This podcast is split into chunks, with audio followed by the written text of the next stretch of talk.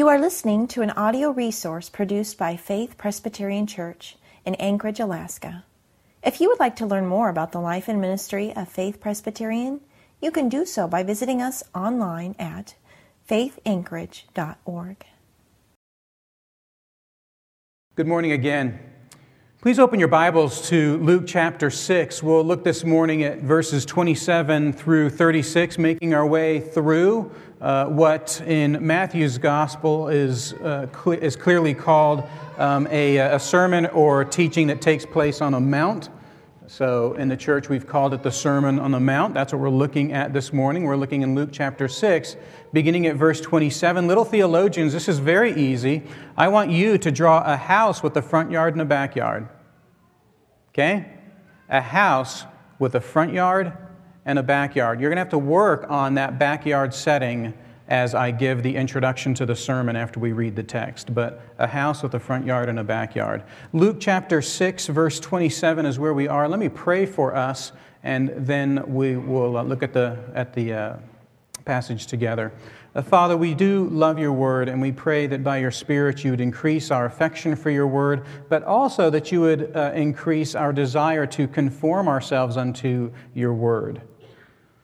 Father, thank you for telling us what it is to believe that we might be acceptable before you and what it is to do that we might be holy before you. In Jesus' name, amen. Luke chapter 6, beginning at verse uh, 27. But I say to you who hear, love your enemies, do good to those who hate you, bless those who curse you, pray for those who abuse you. To one who strikes you on the cheek, offer the other also. And from one who takes away your cloak, do not withhold your tunic either. Give to everyone who begs from you, and from one who takes away your goods, do not demand them back. And as you wish that others would do to you, so you to them. If you love those who love you, what benefit is that to you? For even sinners love those who love them. And if you do good to those who do good to you, what benefit is that to you? For even sinners do the same. And if you lend to those from whom you expect to receive, what credit is that to you? Even sinners lend to sinners to get back the same amount. But love your enemies and do good and lend, expecting nothing in return, and your reward will be great. And you will be sons of the Most High, for he is kind to the ungrateful and the evil. Be merciful even as your Father is merciful. This is the word of our Lord. I'm tempted to ask how many of you have heard of the American poet Gwendolyn Brooks, that I can have a show of hands, but I won't do that. That's weird for Presbyterians. Gwendolyn Brooks, uh, you'll have to trust me if you don't already know of her. She is a, fantastic, wonderful poet. She died uh, about 15 years ago. Uh, she was, I think, she was the first poet laureate uh, that's not a title that we uh, use much in our country, but I think she was the first poet laureate. But one Pulitzer's very, very gifted uh, poet. Uh, she wrote a poem that I think is relevant to this passage. You see, Jesus is saying to his disciples, uh, uh, remember, his disciples are crowded around him. There's a large crowd outside of the disciples, but he's speaking specifically to his disciples. And I think Jesus is preparing them to live in a world that is dangerous. And Gwendolyn, Books, uh, Gwendolyn Brooks uh, has written a poem called A Song in the Front Yard.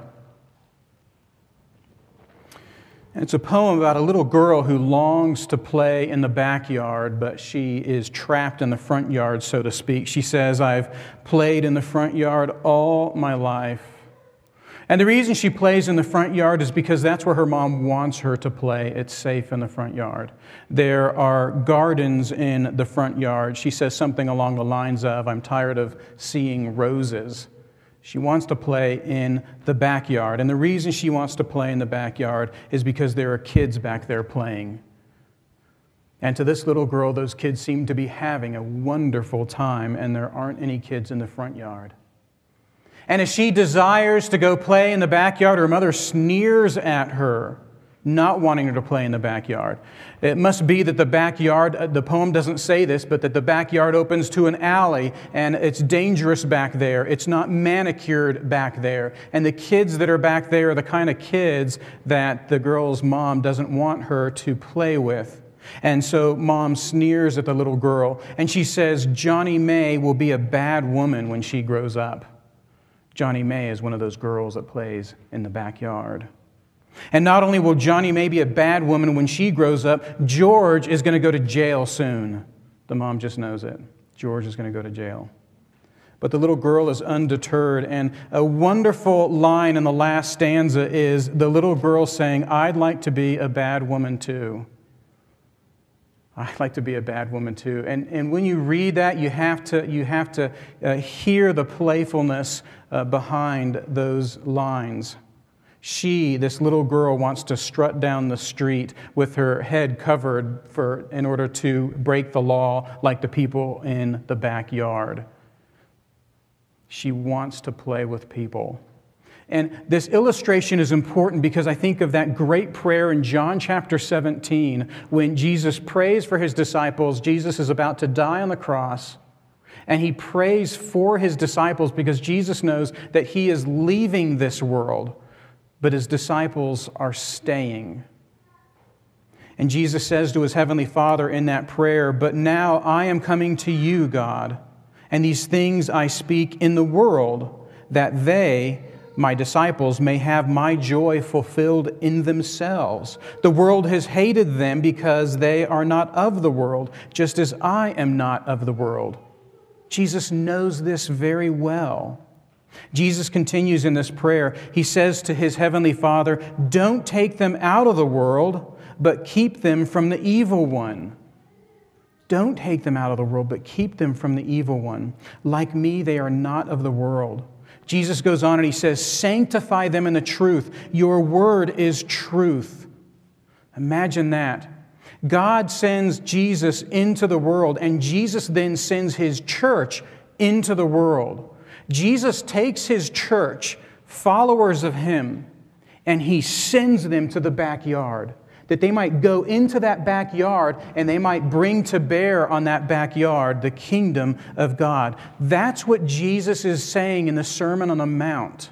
He is telling us how we are to behave as Christians, representatives of Jesus Christ in this world, as dangerous as it is.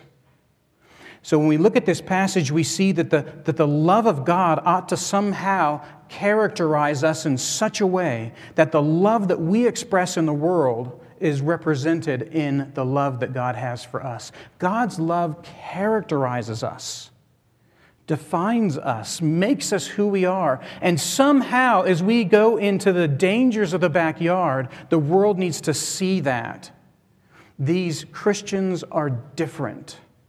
There is something that has happened to them, and it's being brought to bear on the world in which I live. There's something different about Christians. Well, Jesus is saying that what's different about Christians is that the love that they express in the world is very different than the love that pagans express in the world. Christians enter the backyard, and they're different. Well, I think this passage does uh, just two things. It shows us what love looks like in the kingdom of God. That is, what it looks like when a Christian goes into the world and displays the kingdom of God in the world through love. And Jesus, I think, here is doing two things. He's describing what's at the root of that strange Christian kingdom of God love. What's at the root of it? That's the first thing he does. And the second thing he does is he describes how it's lived out. He, he speaks in a very staccato fashion, very quick, but I think you can read in this passage ways in which the kingdom of God, the love that Christians have being marked by the love that God has for them, that how that love is lived out in the backyard. So, first of all, the love in the kingdom of God at its root. Just three things, real quick when you begin at verse 27 and you read these imperatives, how hard and striking they are, these great commands from Jesus, Jesus is not pulling back, he's not holding his punches. He says, Love your enemy. And the verb he uses is an imperative do this. He says, Do good, to those who hate you.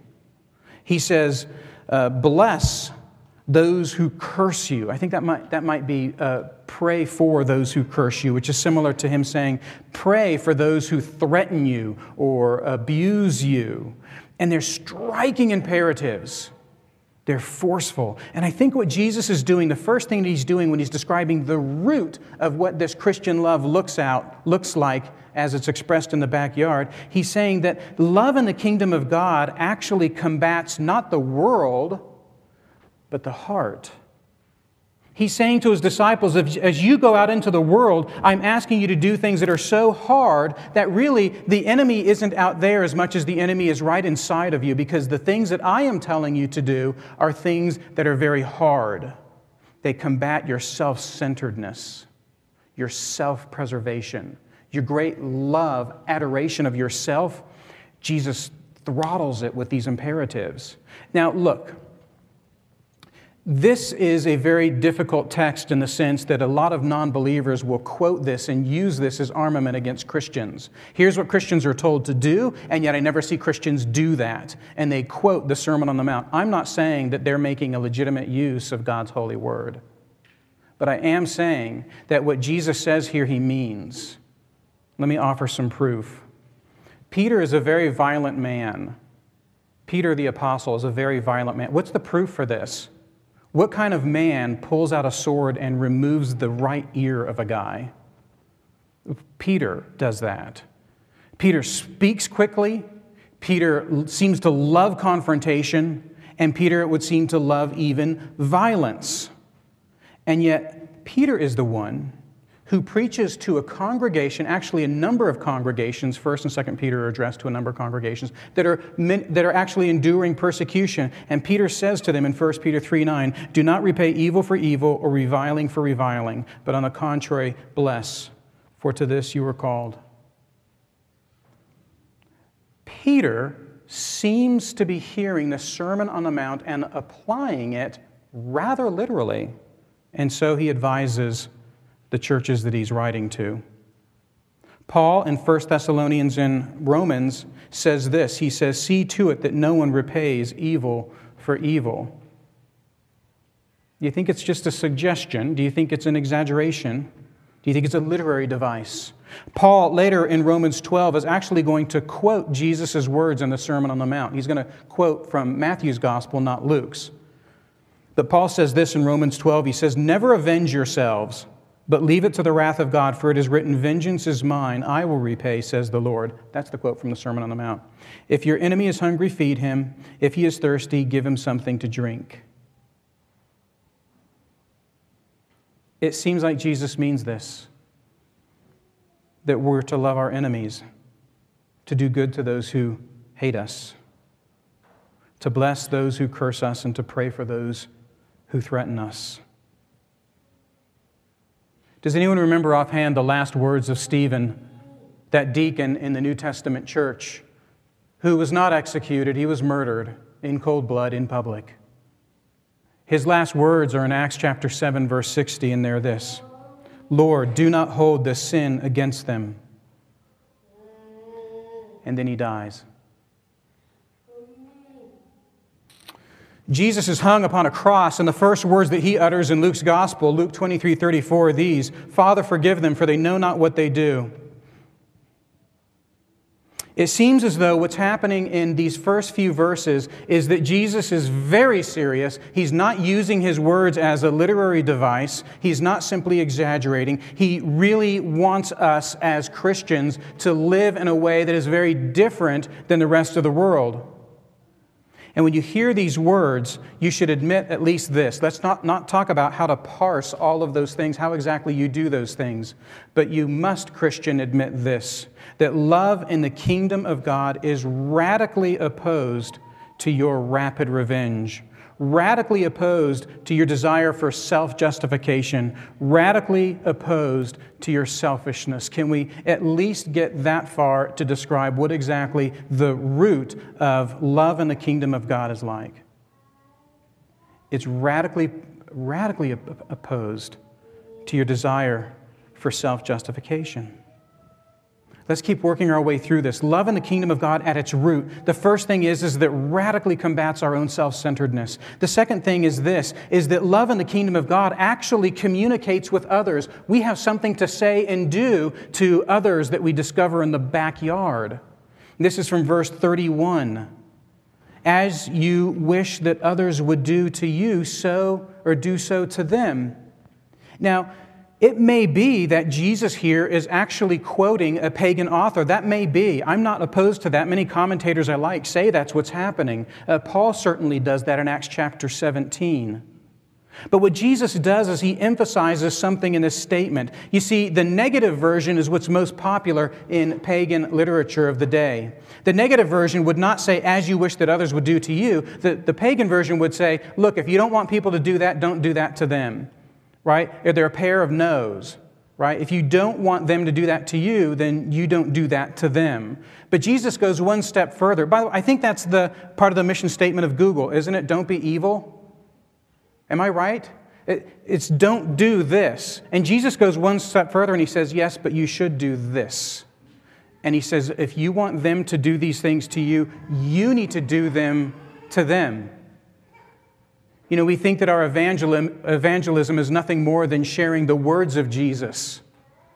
But the actions of Jesus we have an opportunity to share as well. Imagine what that's like.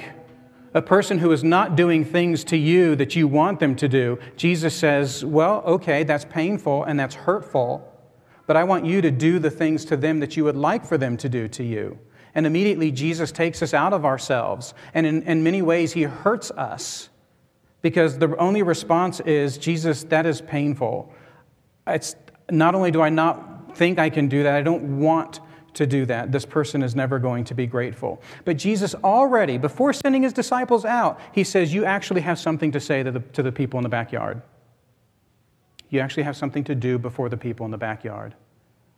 Do those things to them that you want them to one day do to you. They may never do it. Jesus doesn't make that promise.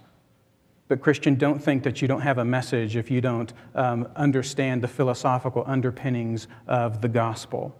Please don't think that you don't have a message if you don't have a prepared story of redemption to share with people. Please don't say that you don't have a message if you're profoundly introverted. Jesus says there is something about the Christian life, the Christian love as it's expressed in the backyard, that is actually witnessed by others. As you wish that others would do to you, so do to them. That's the second thing in terms of the rootedness of what this love looks like. The third thing is this is that love in the kingdom of God expresses really good doctrine. The very end of the passage, verses 35 through 36.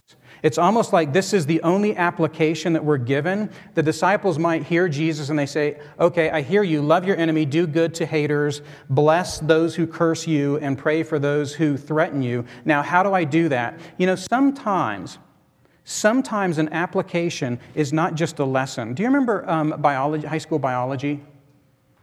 You go to class and there's someone lecturing to you. Uh, there's maybe from my day, there were overhead projectors. Uh, maybe you like the teacher, maybe you don't like the teacher. But then something happens in that biology class when you start dissecting. When you start dissecting, you're beginning to see things a lot more clearly. The class suddenly becomes interesting. You now want to show up rather than cut. There's two ways to teach. One way is to just teach, to share the content. Another way is getting people in it by unearthing the mechanics of why I'm telling you what to do. There's, uh, there's a time to study the rat, to draw pictures of the rat, to hear wonderful discussions about rat life and rat organs. And then there's a time to cut it open, to peel back its fur and see what's in there. And I think that's the application that Jesus gives us in verse 35, verses 35 and 36.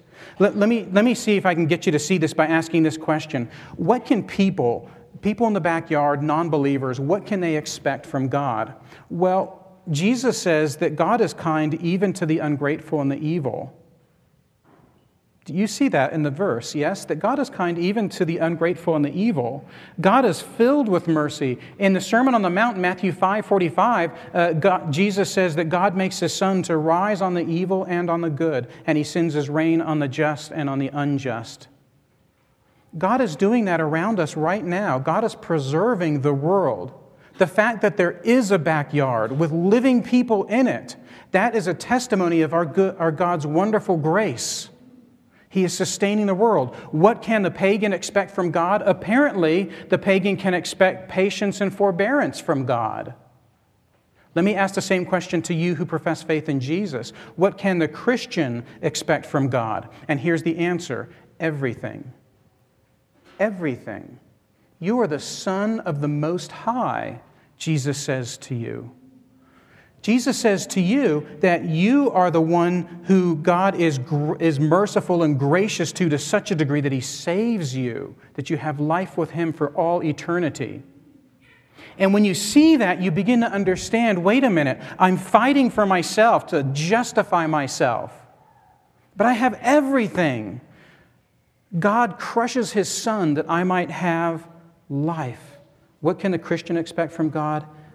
Everything everything. That's the dissection of what it means to be a Christian. And, Christian, if you understand that, then you're far more willing to loan, uh, loan to people who might not pay back, to treat people in a way that they don't treat you, to care for your enemy that they have food and water, to pray for them, Three things, real quick. What is, what is the root of the kingdom, the love that Christians express by being part of the kingdom of God? Love in the kingdom of God absolutely combats our self centeredness. It communicates well to others. We actually do have a message that we can give with our lives. And the kingdom of God expresses this wonderful, beautiful doctrine that I am saved by grace and grace alone, and that in God I have given nothing, but I have everything. Well, now it's time, I think, to go into the backyard and talk about what does it look like then to, to live this out. You know, commentators look at this part of the sermon and they say what happens is there are two application portions in the sermon, but they're in the middle. So you have doctrine, application, doctrine, application, doctrine. And what I've done is I've just walked you through those three doctrine portions. And then the application portions, there's, there's four illustrations um, in one part, and there's three illustrations in another. Let me tell you what I mean by looking at, at the first part of the application, verses 29 through 30. There's four illustrations here, and all of these illustrations have to do with what it looks like when you go into the backyard and people confront you, they challenge you. One illustration is for the guy who injures you, the hitter, the striker, for that person who's hit you on the jaw, let them hit you a second time. Illustration one. Illustration two, for the borrower, the one who takes things away from you. And I think this is, this is in reference to borrowing something. I think there's legitimacy here. For the borrower who takes something from you but doesn't return it and then asks to borrow again, give them your tunic. That's the second illustration. The third illustration is not the injurer or the borrower, but the asker. The asker, someone who asks something of you. Uh, the reference here is, is with regards to someone who is in a state of poverty. So it's often translated as begging. So the beggar. When, that, when that person asks something of you, give to them. And then the fourth one is the taker. I think this is the thief, the one who takes all your goods. I think that's the thief. And when that person does that, don't, don't insist upon your quick demands to get everything returned. These are your illustrations, Christian. You ever met someone like this? The injurer, the borrower, the asker or beggar, and then the thief, the taker. In all of these situations, we're confronted with the realities of the world in which we live. Jesus knows that. He understands that about the world that he's about to turn us loose into. These are situations in which we are confronted. Even if you think that you can mind your own business, you're still hurt by people. It maybe, maybe it's not the injurer that gets you. Maybe it's the borrower that gets you, or the asker, or maybe it's the thief. But you can't just mind your own business. This is the world that we live in. And the, the response that Jesus gives, we shouldn't understand as this is just a, a, a, a list of things to do. When this happens, you always respond in this way. I don't read it that way. I don't think Jesus is trying to create a three ring binder with a manual. When this happens, you always respond in this way. And, and proof of that is, is that, you know, sometimes you do need to stand up and protect yourself. Acts chapter 16 is a great picture of Paul doing that. He stands up and he defends himself before the law. And, you know, sometimes you're, you're told in Scripture not to give money to lazy people right? People who are idle, who refuse to work. There are some situations where you shouldn't give them money. And there are some people who actually are just leeches. Proverbs 30 15 talks about uh, people who are leeches. And you're foolish if you just keep giving to leeches. You're just foolish. So you can't read this verse and say, well, this is just formulaically how I live as a Christian. And if you can't read it that, that way, how ought you to read it? I think you should get this out of all four of those illustrations. Not only are these situations in which we were confronted by inhabitants of the backyard, but these are all situations in which our impulse is obvious. Our impulse is obvious. When someone hits you, what are you going to do? You're going to hit them back, right? That is your impulse. All of these situations, when someone borrows something from me and doesn't give it back, you ain't ever borrowing anything from me again. All of us should look at these four illustrations, and this is how long it should take you to have your impulsive response. That long. It's done. You got it. All of these situations that Jesus references are situations in which we know exactly what our impulse is. It's obvious. What is Jesus then saying to us? He's saying, slow down. He's saying, slow down. He's saying, put a chain on indwelling sin. He's saying, be slow to speak be slow to react. So why elders and deacons are called to be sober minded, to be moderate. Be slow. Train your self interest so that you actually are controlling it. You're not making a knee jerk reaction to exercise vengeance on someone because of what they've done to you. There's a passage in 1 Corinthians 8 where Paul says, You all are suing each other. You ought to be willing even to allow yourself to be defrauded. Slow down, Christian. Be careful. Is that the most important thing for you to do? To justify and vindicate yourself? For whose glory? For yours or for God's? Be slow. Four illustrations in 29 through 30 about confrontation. And then there's three illustrations in 32 through 34 about engagement, not protecting myself passively, as it were, from people, but actively going into the backyard. What do I do? And beginning in verse 32, Jesus says, Love those who actually don't love you, and do good or be holy to those who actually are unholy to you. And he says, Lend to those even, uh, even without despairing about getting it back. Christian, you're supposed to go into the backyard and be wise. You're supposed to assess people. You're supposed to know if someone loves you or not. You're supposed to know if someone will be holy towards you or not. And you need to have a hunch if someone's going to pay you back or not. Jesus is giving you permission to go into the world with wisdom, to assess people, get a feel for where they are, make judgments even about people. But then he tells you to do something else. He says, I want you to counteract their expectations. I want you to be risky. I want you to try loving them, even though you're pretty sure they don't love you.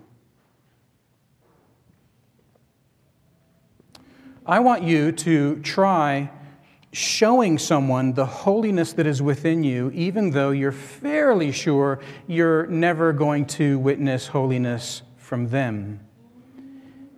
And I want you to lend to others in a way that's different than pagans lend.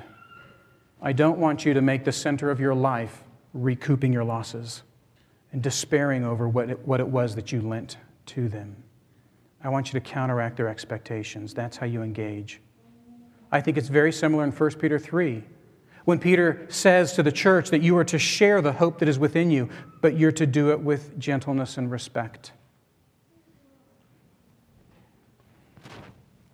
Love in the kingdom of God as it's lived out. Four illustrations about confrontation, three illustrations about what it looks like to engage the world. You know, let me finish with this. I think everyone would agree with this statement. None of us here would fashion a world like the one in which we live. I hope that you would admit that. We wouldn't fashion a world like the one in which we live. Look around you. Are there improvements that you would do if you were the holy creator of all things? Would you design a world in which one war could decimate 3% of the world's population, as happened in World War II? Would you create a world in which 1 million babies are aborted a year in your own country? Would you create a world in which 25 million kids in your own country come from single parent homes? Would you do that? But this is the world that you have inherited. This is the world that the Holy Spirit has you living in. This is the world that you are called to go out into and to love, being marked by God, being marked by His kingdom work, being marked by your profession of faith being marked by the indwelling Holy Spirit. This is the world that you are called to go out into. And Jesus has a vision for what that looks like. It is not to go into the backyard and hold your breath until Jesus returns in Matthew 25. It's to go out into the world with a vision. And this is the vision of what it looks like to live in that backyard. You represent Jesus Christ, the one who saved you, Christian.